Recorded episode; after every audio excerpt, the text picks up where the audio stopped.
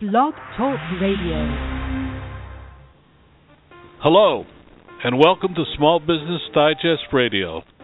My name is Don Mazzella, and I am your host for a program devoted to identifying strategies and suggestions to help small business managers increase profits, add sales, better manage cash flow, improve employee management, and streamline operations. Our guests are other entrepreneurs and experts offering their solutions to the problems and opportunities facing small business leaders. Our aim in each program is to provide one or two thought provoking ideas or suggestions. So follow us on Twitter at hashtag 2SBDigest or at our website at www smallbusinessdigest.net.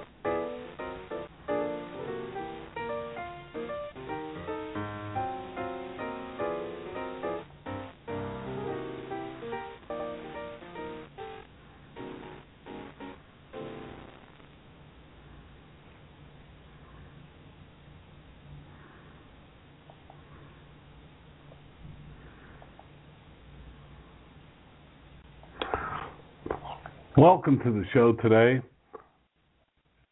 What's happening is what every host uh, fears. The guest hasn't appeared. But while uh, we're waiting for our ghost, ghost, guest to appear, he's a ghost right now. Um, I, I, want to uh, play this uh, interview, which I did. Our next guest is John Sullivan, who's a, a well known Hollywood director and producer and uh, he has a new, new uh, uh, movie he wants to talk about, and uh, uh, I certainly am looking forward to talking uh, with him. John, welcome to the program. Hey, thanks for having me on, Don. No, uh, John, we always ask our guests first to tell them tell them a little bit about themselves personally, and with you, a little bit of some of the movies they might have seen uh, that you, you you've been involved with. Uh, sure. Uh, you know, folks would know uh, the movies I've worked on uh, with Expelled uh, with Ben Stein. Uh, I worked on the movie, uh, directed the movie 2016 uh, with Dinesh D'Souza, and then this last summer we had um, with Dinesh we also had America, uh, Imagine the World Without Her, that came out this summer, and it's coming out on DVD uh, next Tuesday. What's it all about? Well, you know, we took a step back and looked at America where we're at right now because you know, it, it seems that America's kind of at a crossroads. It has a decision to make of where it's going to go and what its place in the world is going to be. And we could make this step, and it's going to be intentional. Are we going to make a step forward, or are we going to take a step in decline? And unfortunately, we see that step in decline happening, and it's happening. We we thought for an unusual reason, um, because a lot of Americans, um, particularly younger Americans, don't feel proud of America. They feel. Recently, there was a an interview with a bunch of college students, and uh, they asked, you know, what's the problem, America or ISIS? And actually, more students sided with the fact that America is the problem, not ISIS, um, in that situation. So that's how far off we've fallen in this way. And we wanted to kind of take head on a number of the critiques uh, that happen with people uh, about America. America has not been perfect, but you know what? We've provided a great place for people to live, the rule of law, self determination, free market system. And uh, we kind of examine that uh, throughout the movie. Okay. Well, well tell me, uh, what have we forgotten, and uh, why do you think this that uh, that that's happening? Yeah, I think uh, the the reason why it's happened, what we've forgotten, is really the contribution America has made to the world, um, in the sense. And really, with this, what we're talking about is the fact that America was the first country to kind of scratch its way out of darkness. Um, you know, it, it's the first to have really the rule of law and self determination, uh, protecting individual liberties over monarchies or special interests uh, in that way. And many people forget that. Um, you know, this country is built not on a conquest ethic of, you know, I take your stuff or you take mine, um, and we've got to go to war over it, but rather a cooperative free market system. You know, if I want to go buy a sandwich, I can buy a sandwich at many different locations. I'm not forced into buying a sandwich from one location. So in this system, we've really forgotten this, and it's been a, um, I think, an intentional reason why that's happened, particularly through uh, a book called The People's History of the United States, written by a professor named Howard Zinn. Um, and this has been the most influential history book uh, of the last 40 years and has really rewritten our history. And so that's what we kind of take on in the movie. You, you say you took it on. Is it because uh, the uh, the media in general is is not doing that? Um, why did you do it? Yeah, we we did this because we we saw this kind of happening, particularly with younger people as they kind of come up and look at America. It's not the same. Um, I'm a Gen X person. I was born in the '60s, uh, the late '60s, early '70s. Um, and so what we're seeing now with younger and younger kids is they're forgetting the freedoms we have. We have mounting debt that's happening um, along that way, and really the pride in America um, that that we've had for so long is starting to diminish, and there's not a reason for it to diminish. You know, we're still uh, an active, uh, the world superpower. We're we're moral people. Um, we're charitable people, and those are the things that we should celebrate and cause us to come together, rather than the things that are dividing us right now. I couldn't agree with you more. This this program is about small business, and uh, in the last uh, last five years, the number of small businesses being formed has declined each year, and it seems like it's a decline in optimism. And the interesting fact is that now a majority of small businesses are started by immigrants or first generation. Uh, that to me was a very uh, a telling uh, statistic that I've been following, and uh, it's one of the reasons why you're on this program. Uh, mm-hmm. Because I, I thought your your um, uh, your movie, which I found fascinating, um, uh, kind of addressed some of those issues. It seems we've lost our optimism. Uh, do you see that happening? Uh, absolutely. You know, I, I grew up uh, during the Reagan generation, and you know, right before then, we had lost our optimism under, I think, under Carter. You know, we were, as famously said, we were in a malaise. I think we're kind of in that same situation today. You know, small business is the lifeblood of America because as more small businesses grow, um, they eventually or ha- occur. They actually grow into medium-sized and then larger scale businesses. This has been the engine um, for America's growth. And you know, we're we're unfortunately, as you said, we're seeing that stagnate. Um, and there's no real reason for it right now. That shouldn't be happening. Um, we should be in a position where you know small businesses are being founded and growing in in, in that in that way. So we kind of take that on and we also kind of really show people, you know, how is wealth created? You know, I, mentioned earlier, but I mean, it, it used to be under this conquest ethic. You had something I wanted, whether it be oil, uh, uh, you know, uh, farm farmland. You want to? I would just go in and take it. You know, that was kind of the modus operandi. Where in America, we really created, you know, wealth through cooperative systems in the free market.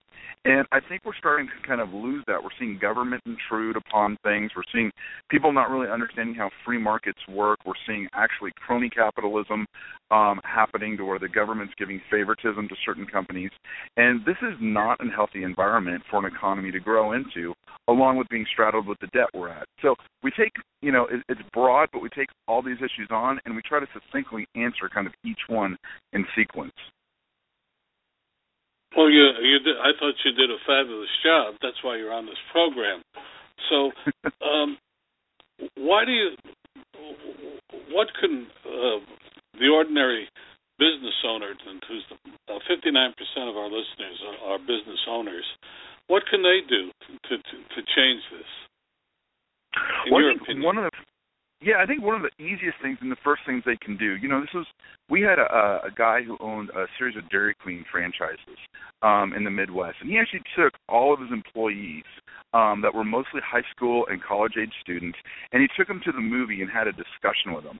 I thought this was really interesting because he basically told us, look at you guys have given me the tool to come in and start the discussion to address how is wealth created where's this where have we come as a society why have we been different what has created the opportunity here versus you know other countries.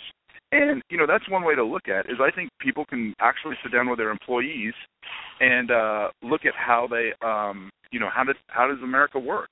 Because uh, a lot of people don't get this in school. It's not taught in high school. It's you know in a lot of college programs. It's not taught anymore. Um, and this is an opportunity because a lot of people, you know, who are employees do not understand how a small business operates, you know, and why it has to operate under a profit motive, um, why it can't just give away or have minimum wage um, increases to $25 per person, things of this nature. So I think it, it's an opportunity for people to watch the film actually with their employees, sit down or give it to them to go home and watch and have a discussion around it. Well, um, well that's a great start. Um, what what what you, what made you and how did you what made you do the uh, film and how did you uh, generate the uh, the money to to uh, create such a film and uh, I just finished reading a book when Hollywood was right and now uh, the tone of the book was that Hollywood is left now. You're, uh, how did you do it? Yeah, so you know we're, we're, we operate in a very crowded field um, in, in Hollywood here, but what we've been able to do is kind of uh, stake out a niche market. You know, the show's focused on small businesses. We are kind of a small to medium sized business um, in this uh, and what we do. You know, as a filmmaker, about every uh, 12 months to 18 months, I start a new small business because every film's its own LLC operation. So you know, I'm a small business owner myself.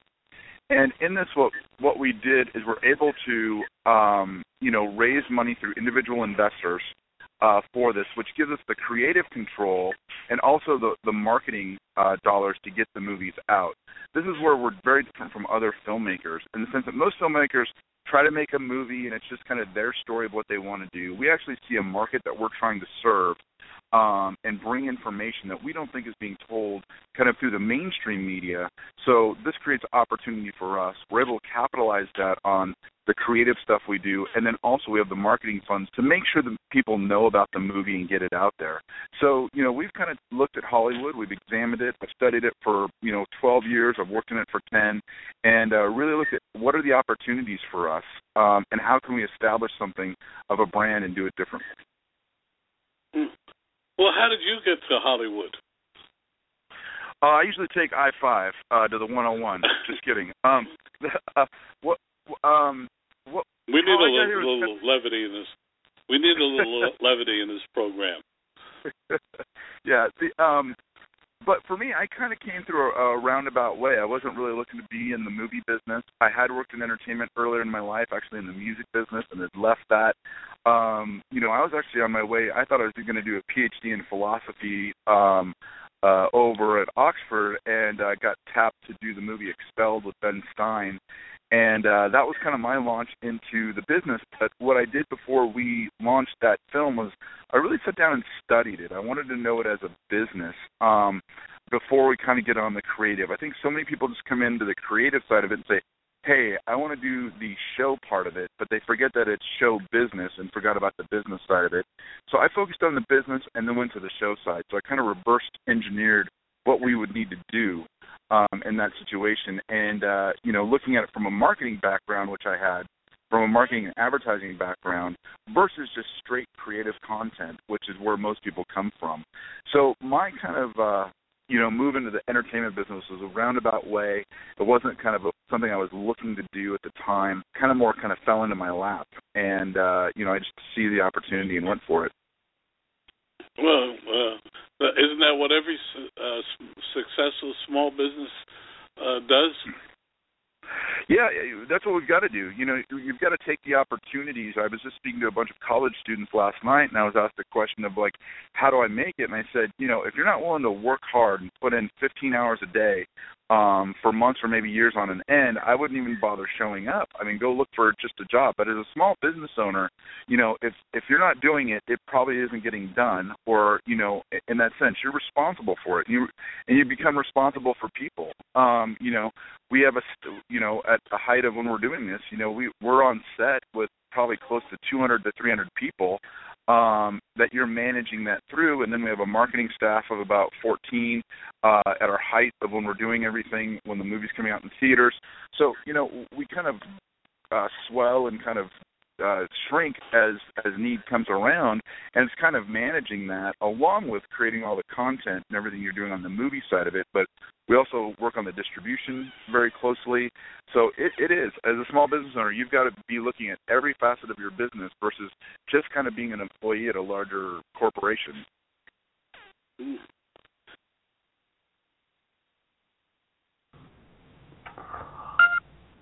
We have our next guest appearing. Uh, Gary Cardone of PayScout talks about debt collection and, and a lot more. Gary, are you on the on the phone? Actually, this is Cleveland Brown with Pay PayScout. Okay, they could, they told me Gary Cardone was going to uh, be on, but uh, Cleveland, welcome to the program. Thank you very much, and, and I am the CEO of Pay PayScout. Thanks for having me, Don. Well, um, uh, today, tonight has been a program of uh, uh, missed opportunities, and I just missed one too uh, uh, in the in the introduction. But uh, yeah. welcome to the show, and we will move forward. Um, we always ask our guests first to tell a little bit about themselves personally before we get into anything else. So, uh, Cleveland, tell us a little bit about yourself.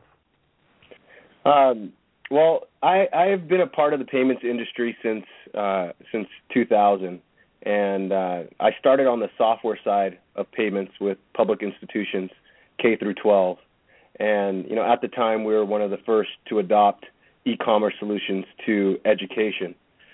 And the other side of, of e-commerce software, you know, it's payments. And, and over time, I became enamored by the payments industry and really had the foresight to start looking at payments through a global lens. So, you know, starting in 2008, I began working extensively overseas to establish e-commerce solutions for businesses in the U.S. to reach a global audience.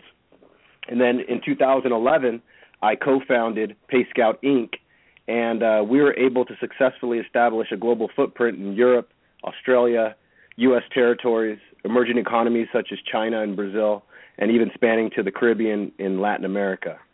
So, you know, in really navigating and learning the compliance rules that govern other other nations, it was an easy transition uh, for me to assist small businesses and entrepreneurs in, you know, so-called compliance uh, heavy industries um, such that the you know the compliance issues that govern uh, companies like collection agencies were is really like learning the ABCs compared to uh, working in Brazil where it's like learning calculus. So that's really how you know myself you know I was able to uh, establish myself as a thought leader in the payments industry. Well, uh, we'll get in. We'll get into it now. Um, uh, many companies fail because they fail to uh, co- collect debts owed or to uh, manage their uh, accounts receivable, etc. Um, and that's, I think, part of the reason why you're on this program today. Um, I'm going to throw the floor open and ask you the, the general question. What does PayScout do? But more importantly, how how do companies like yours help small businesses? Well, PayScout is what's called a global merchant service provider. And basically, what we specialize in is taking a, a business, uh, a small business, and giving them a direct connection to a financial institution to process an electronic transaction. And really, what we do is not only do we do that domestically, we actually open up the global landscape uh, uh, for small businesses to reach uh, uh, consumers abroad. You help you help them reach consumers, but do you also help them uh, obtain payments once those consumers um, pay, let's say in Brazil, etc. Absolutely, absolutely. We provide each small business with a di- direct connection to a financial institution in that consumer's market to process that electric tra- electronic transaction.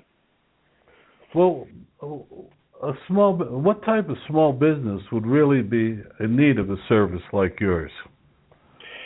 So really, it, it's it's e-commerce.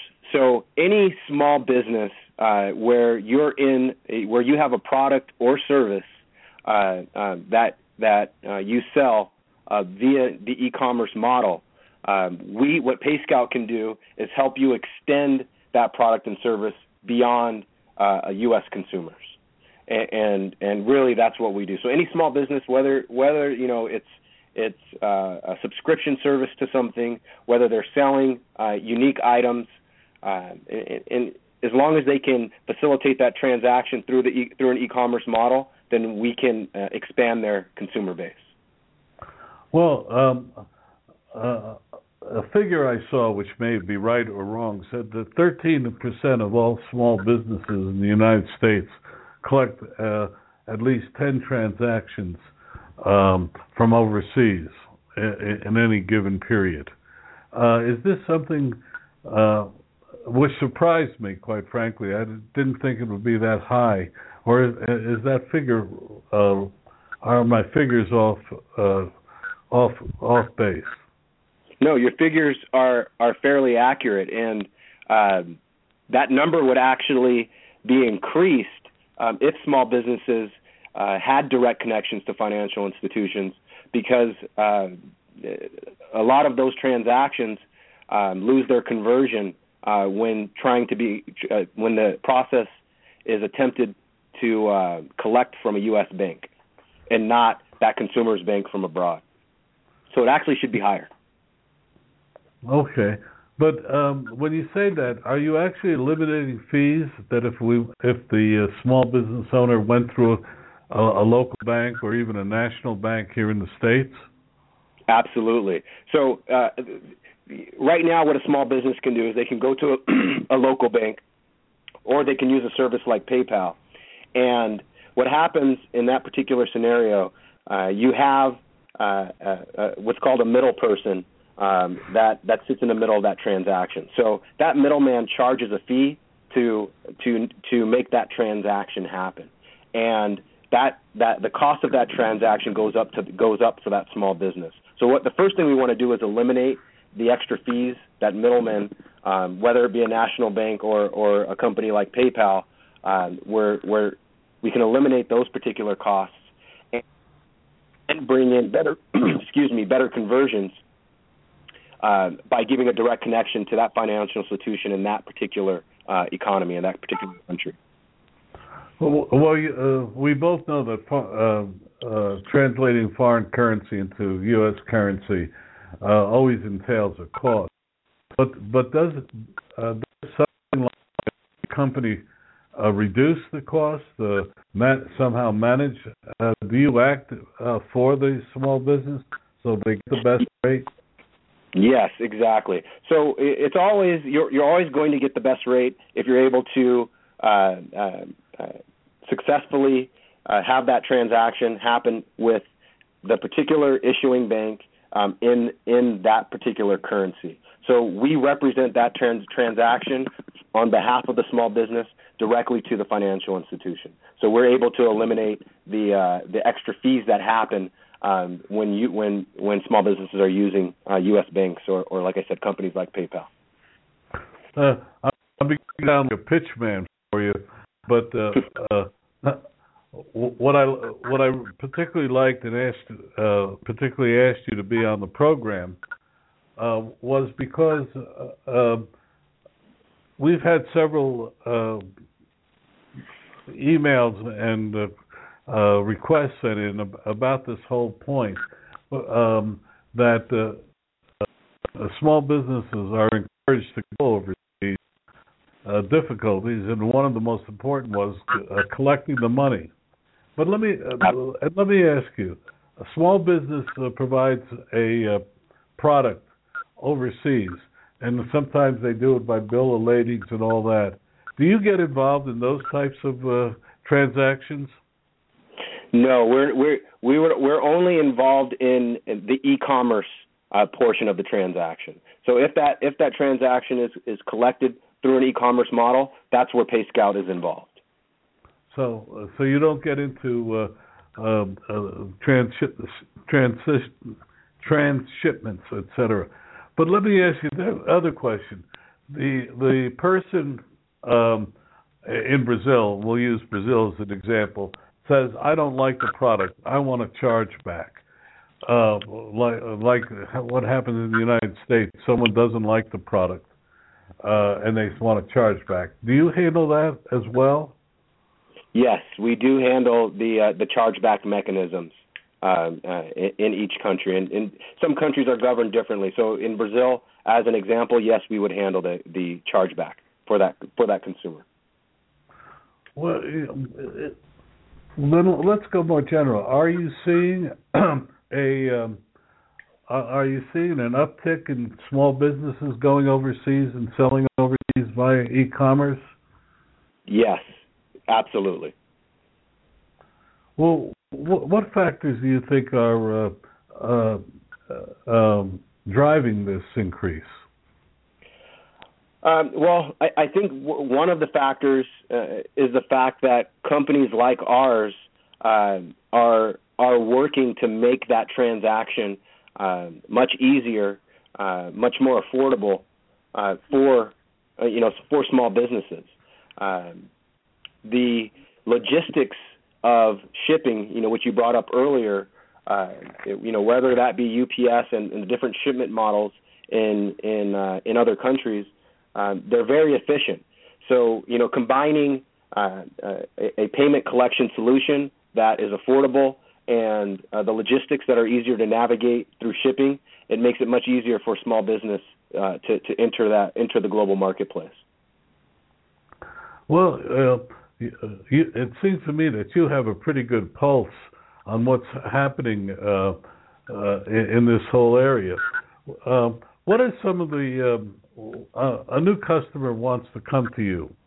Um, what are some of the questions you ask them, and what are, and uh, how do you go about setting uh, up the program? So, you know, one of the first things that we do uh, is, we make sure that uh, we understand that customer's business model, um, and we have a discussion in regards to that.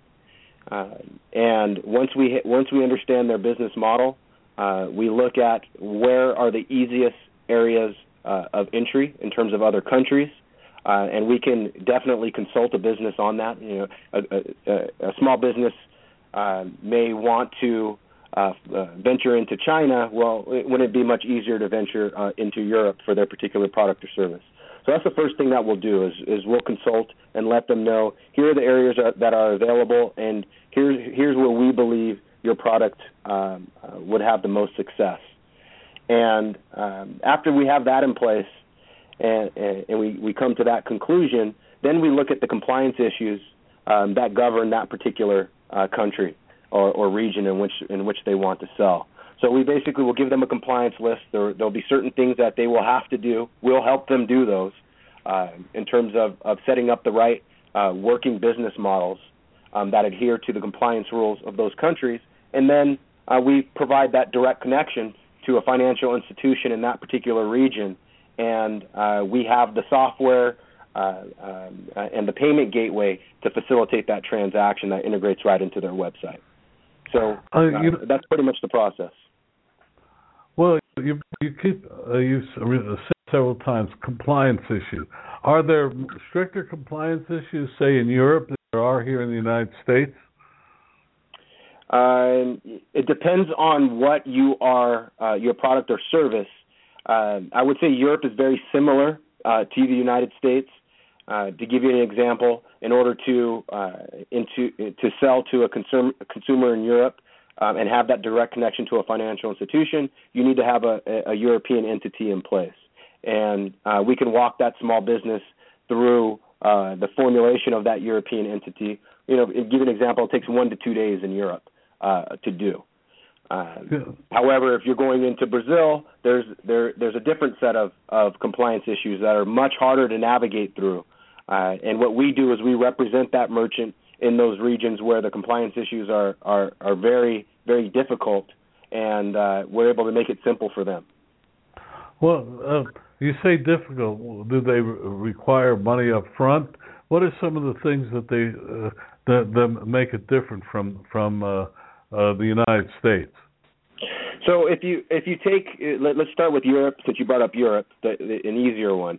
Uh, to to basically start in Europe, it, it's uh, 100 to 200 dollars um, that you that a small business would pay to have their European entity put in place, and that's the only uh, upfront uh, funds that would be required uh, for that small business to sell to all of Europe, not just you know one country. uh, if you're looking at uh, Brazil, it's a little bit of a different model. We actually represent the merchant. They do not have to set up an entity because we have an entity in place already to represent that particular uh, particular business, and the setup costs are zero. Even though the compliance um, it, it's much more rigid. However, you know we've all, we've taken you know the last couple of years to navigate through all the compliance issues, such that uh, American businesses will not have any issues collecting payments. Uh, if I'm hearing you correctly, and uh, uh, I, I, the reason I love doing this program is I learned so much from experts like yourself. Uh, uh, let's say I had a software package that I, which doesn't require it just requires downloading. Um, in order to to collect in Brazil, if I wanted to sell that product, I'd have to establish some sort of um, uh, relationship. And and what you do is take all of that bother out of out of my hands, and uh, uh, all I have to do is uh, uh, give them the proper code to download. Am I hearing that correctly? That that's absolutely correct. We'll represent that transaction for the for for the business. That is correct. So, um, well, well, is the rest of the South uh, the rest of South America, like Argentina, um, um, also in the same way, or and you provide that, or, am I, or are there other rules that have to go into effect? Uh, the the rules in South America are generally the same. So in, in Argentina, it would be the same mechanism. We would represent that transaction on behalf of the merchant. So you know when we really look at the areas that, especially emerging economies, um, or you know in some instances closed economies. Um, it's it's always it's in the best interest um, of the small business to allow a company like PayScout to represent that transaction for them, where you take um, easier economies to navigate through, um, as you mentioned earlier, Europe, where we they can simply establish uh, an entity for a few hundred dollars and then they're off and running. So. Mm-hmm so the answer to your question is is is absolutely. Uh, I was uh, same in Argentina. I was n- nodding my head, uh, clearing my throat on it. But let, us go uh, to, to, the to the other great uh, emerging uh, continent, Africa. Do you offer in Africa? We currently do not offer in Africa. Do you have we, plans to? Uh, yes, we do have plans, uh, and um, it's really once again taking the time to understand uh, the compliance rules and navigating through. Uh, the, you know, there's a lot of issues in Africa when it comes to uh, to fraud and things of those nature. So, uh, and we're looking at navigating through that. But uh, currently, we do not offer uh, uh, anything in Africa. Well, um, I, I read a uh, story recently that uh, uh, that in some countries in Africa, um, mobile phones have become the de facto pay um, uh, pay um, uh, vehicle uh, for many uh, Af- uh, uh, for many Africans in several countries. Um, having said all that, what do you charge? Do you charge per uh, transaction? Do you charge? How do you charge? And um, I'll leave it at that. How how do you yeah. get paid? Sure. Every, everything is is done on a per transaction basis. So basically, utilizing the uh, PayScout payment gateway. Uh, that's how that's how uh, PayScout earns earns its living uh, by by the, the use of our connection um, to these uh, to these other economies and consumers. Well, um, uh, are you also available here in the United States? Yes, we are. Um, you know, one of our uh, in terms of understanding, as I said earlier, understanding the compliance issues um, that govern you know emerging economies.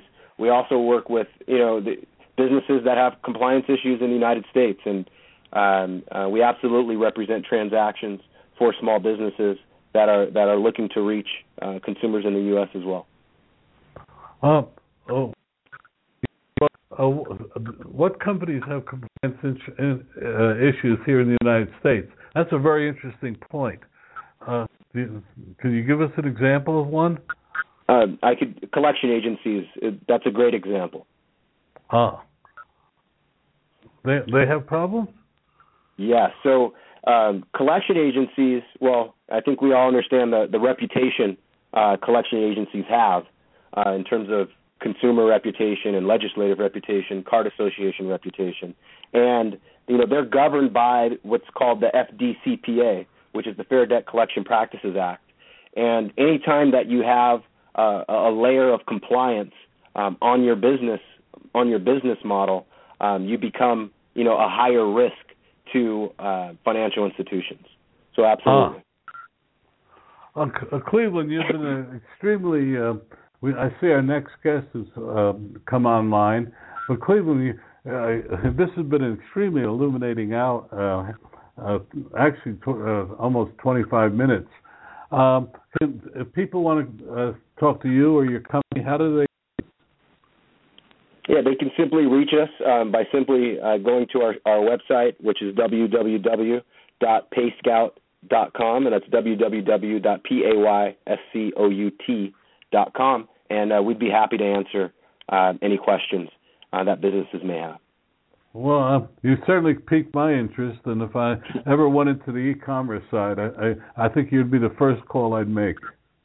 Awesome. Well, I appreciate that, Don. Thank Well, definitely. Please come back again. All right. Thanks for having me. Right. Bye now. Bye bye. Our next guest is Elon Elan Katz. He's he's a CEO who combines business businesses to create a concierge healthcare model. Uh, Elon, Hi. welcome welcome to the program. Thank you. Hi, how are you? Nice, well, guess uh, nice to meet you. Well, Elon, um, uh, we always ask our guests to first tell a little bit, bit about themselves personally. So tell us a little bit about yourself. Sure. I'm, um, guess, um, uh, 40, 40 years old, uh, a father of two, married a father of two, and uh, pharmacist by trade. I've uh, been a pharmacist since 1997 and uh, opened my uh, first pharmacy in 2000. Um, and um, since then, I've uh, expanded the uh, pharmacy model and I have a small chain of pharmacies throughout uh, New York, New York City, and um, as well as expanded into the Florida market with um, long-term care pharmacies. Um, I rec- sorry, go ahead. No, no, keep going. Hey, recently, so a couple of years ago, I uh, um, uh, started uh, seeing a lot of the urgent care um, centers popping up in the uh, New York uh, metropolitan area, and um, took a notice and uh, started studying the business and uh, realized that that's the trend uh, in the market now. It's the, the whole what we call retail medicine, and uh, it, it was very similar to what I'm doing now. You know, what I've been doing for all these years is a retail pharmacy. Um, looked at the convenience of it, uh, saw that it's uh, sort of walk, on a walking basis, and again, it reminded me a lot of what I know. And I decided um, to, you know, study it further and partnered up with uh, a few emergency room physicians who are, I have two partners now, and we have developed um, Cure Urgent Care. Um, and that's where we are now. We are actually have two locations now, and we're opening uh, our third in um, May of this year.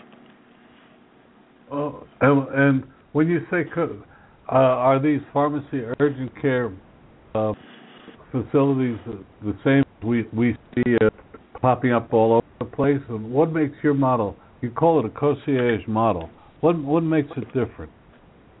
Right. Well, starting with the way uh, the the way it looks, uh, we we've uh, high. It looks like almost a, a uh, waiting, you know, sort of uh, a room in, the, in a hotel. In other words, uh, a lobby of a hotel. We we really spent a lot of time and energy to, uh, and uh, used you know designers to uh, give a nice vibe to the place. Not so you're, not really walking into a medical facility. It almost looks like a like I said a, a hotel.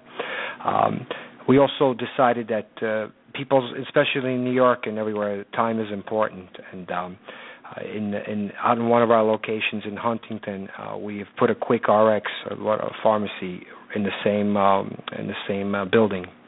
Uh, most people we notice walk out uh, with a prescription, and after waiting for some time in the uh, doctor's office or urgent care, now have to go to a pharmacy and wait again. Um, we we thought it works uh, well hand in hand. So our models before the pay, the the customer or patient walks out, their prescriptions already being uh, it's already being filled at the pharmacy. We already sent over their insurance information and and all that. It's being prepared. They wait another maybe couple of minutes and they walk out, and people seem to to love that. Well, well, it would seem so because uh, uh, obviously uh, um, medicine is healthcare is changing in America, uh, um, and uh, uh, we seem to be waiting in, in some place, uh, some time, uh, everything. I had to wait a considerable time yesterday for my pills to be refilled, but um, how do you make? You're you're a small business. Uh, uh, the big changes like Will CVS are all doing this. What makes your your uh, uh, efforts different from theirs? Right. I think I think the the chains are uh, first of all the chains are what they call a they have the minute clinic or, or what have you are not real urgent cares. Um, uh, pr- pretty much you're you're not you're not seen by a emergency room physician or a uh, uh, family practice doctor. Most of the the, the staff there is is a physician's assistant or a nurse practitioner. So yet, can they can they you know f- uh, write you a prescription for an antibiotic or a cream? Absolutely. They, you know they don't have a, a full what I call full service urgent care with the X-ray on site, a laboratory on site, and uh, um, they can't. They're, they're not capable of doing uh, any suturing or, or, like I said, any fracture uh, fracture repair.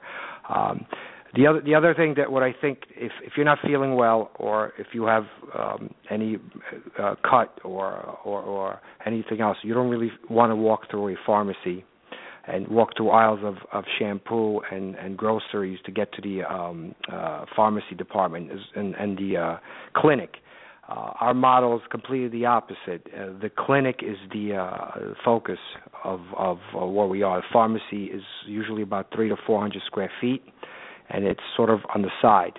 So the focus is still the clinic, and you don't you don't you don't have to walk through aisles of uh, of goods. Uh, oh. We feel that uh, it just uh, it, it, like I said, it's just better for, in our in our view.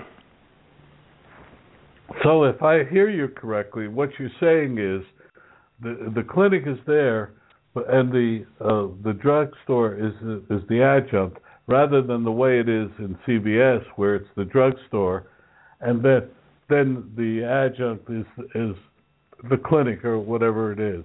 Am I hearing you correctly? That's correct. Yeah. I mean, they, they I don't think that they're supplementing. You know, they they gave a couple you know maybe a hundred or two hundred square feet. Um, all they want really is traffic in their stores. Uh, yeah, will they get prescriptions from it? Of course, and they want just uh, customers walking in and buying. But we have completely the opposite. That's correct. Our focus is the urgent care with the pharmacy on the side. Again, we feel that most people are walking through an urgent care don't want to be bothered walking through a big, large, you know, ten or fifteen thousand square foot store with with a lot of people shopping for anywhere from you know groceries to shampoo. Um, they want to go in. They want to go into a nice place, a nice waiting area, um, sit down, you know, speak to a physician, and then and, and then leave. Well, evidently you're being successful at it if you're op- opening another store under um, location. Um, yes. What what do people what do your patients say about what uh, this um, your efforts?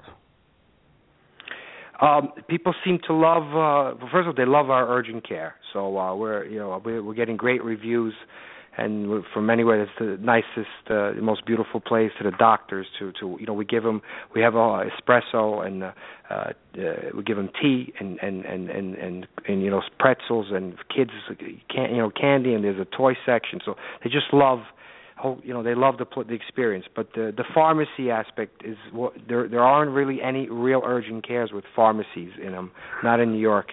They seem to love that. Um again time is important to anybody, and I'm definitely for people in New York. So, again, they walk in, they walk out, and they they get their prescriptions. Ninety, I would say, ninety, ninety-five percent of people walk out with a prescription, and I would probably guess eighty-five to ninety use the pharmacy that's on site. Well, the, uh, how do you charge? I mean, do you take uh, uh, Medicare, medical uh, plans, and how do you charge? For the uh, urgent care, yeah. So Yes. we we are we we accept all almost 95% of all insurances uh, out there, um, all between uh, Medicare and um, uh, any any of the uh, HMOs or PPOs that are out there, Blue Cross, United, um, Cigna, all of them. And we have just recently finally contracted with several of the uh, Medicaid um, HMOs. Um, we've had some trouble with them in the past. They they did not recognize urgent care, and uh, they seem to be, um, uh, I guess, uh, as usually, you know, as usual, Medicaid's delayed a little bit. They seem to be uh, jumping on board, understanding the the cost savings uh, to them. So we just recently got our first three contracts from uh, for some Medicaid HMOs. So pretty much we're, we're trying to service um, um, everybody. Well, I can see that. Um, I, I guess the the single biggest complaint people have, uh, um, have said we know a little bit about uh, healthcare. I think just enough to be dangerous uh, is that uh, um, that uh, they uh, uh, that the long waits is what really um, uh, uh, bothers people uh, uh, more than anything else. In fact, uh, in New Jersey, where uh, I'm, I'm normally at, there's that uh, one hospital actually put up billboards for waiting time for their uh, for their urgent care facility, and I was shocked. It was 99 minutes um, when I walked by it the day. Um, Well, deal with that. Yes. So, so yeah, I mean, look, the the way we, we all know uh, that what happens in an emergency room. Um, actually, some of them are actually advertising five, ten minute waits, but uh, you, we all that's not true. Once you get in there, pretty much they look at you. You go to a triage, and uh, based on the severity of it, you could wait anywhere between you know 45 minutes to uh, eight hours, seven hours, depends if, if you get there on a Saturday night. Um, again, we think that uh, urgent care is what we, we, we, we believe fills in the gap, and our busiest times are from 5 p.m. to 9 to 8 p.m. and then the weekends. And you know we're open 365 days a year, including holidays and and uh, and the, the week. Like I said, the weekends are one of the busiest. Is when the primary care, the pediatricians, they're all not there. Um, and that's when we had the most influx of uh, people coming in. Uh, the other issue is with Obamacare, um, uh, you know, apparently 30 or whatever, 30 million people are going to be insured. A lot of them did not have primary care, um, did not get, did not have good care, and they would use the emergency room as as their uh, primary care. Um, so they're starting to now rolling into the urgent care, and um, we are um, helping them find after they visit us find a, the right doctors to uh, keep uh, you know maintaining their if they have any other issues. Um, well, you say urgent care, but you really uh, uh, handle the the like, uh, uh, a cold, of high fever and things like that. Am I am I right in that, or am I? What are what are your primary uh, what are your patients primarily come to, to you for? Well, we have anywhere from uh, uh yeah, right, fever, uh, anywhere from that, any laceration, um, fractures. We have an X-ray on site, and again, our doctors are, uh, and my partners are doctors, are emergency room board certified emergency room physicians. Um, so we can see anybody from two years and uh, to you know from to, to seniors. Um, we've had people coming in with uh, um, uh, septic shock. We had people coming in with uh, heart ish, you know, heart problems that we had to get them get an ER, get nine call nine one one, um, and uh, so so pretty much, you know, we can't treat everybody, but um, as far as the most common ailments, most common uh, issues, anywhere from like I said, stitches to lacerate to stitching to to broke fractures, uh, we can handle that. But I would probably say 50 to 60 percent are just common colds, uh, any uh, infections or anything like that. Uh, you know, they say there's a doctor shortage in this country. How do you find your doctors? Well, uh, doctors, uh, it's not easy. Um, you know, emergency room physicians are are, are scarce. They're sort of commodity, especially with the uh, urgent cares popping up. Um, but again, uh, you know, we work um, eight to eight, So the hours are great. They get to we get to get people get to get to go home with their families. The hours are nicer. The pay is the same. Um, you know, it's a nice environment. They don't need to uh, pretty much handle all the issues that happen and everything that they probably see in the ERs in, in the middle of the night and all that. Some of them have to work uh, the graveyard shift. So we, we do we do tend to get them. Uh, but uh, it's it's definitely not easy. There's definitely a shortage in, in of of uh, emergency room trained uh, physicians. But well, as a as a young police reporter, I got my first taste taste of emergency rooms, and uh, uh, I always admire the people in it and their ability to, to deal with uh, uh, crisis after crisis. Uh, but uh, I think urgent care is perhaps a misnomer t- term. Do you have a different term for what you call your uh, your uh, uh, facility?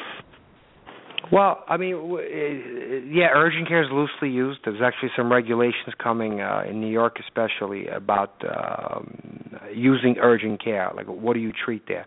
Um, you know, we are we are certified by the Urgent Care Association of America, and they, they require um, um, a list of, uh, you know, you have to meet certain criteria to become one. But uh, people have immediate care. Uh, people call it walking uh, clinic.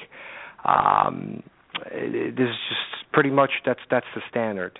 But um, uh, I think that the issue, a lot of a lot of the, the consumers are not aware what what is urgent care. What can I go, you know, and we try to educate them uh, online, and we actually have uh, sometimes we have uh, some some um, uh, seminars in our urgent care with.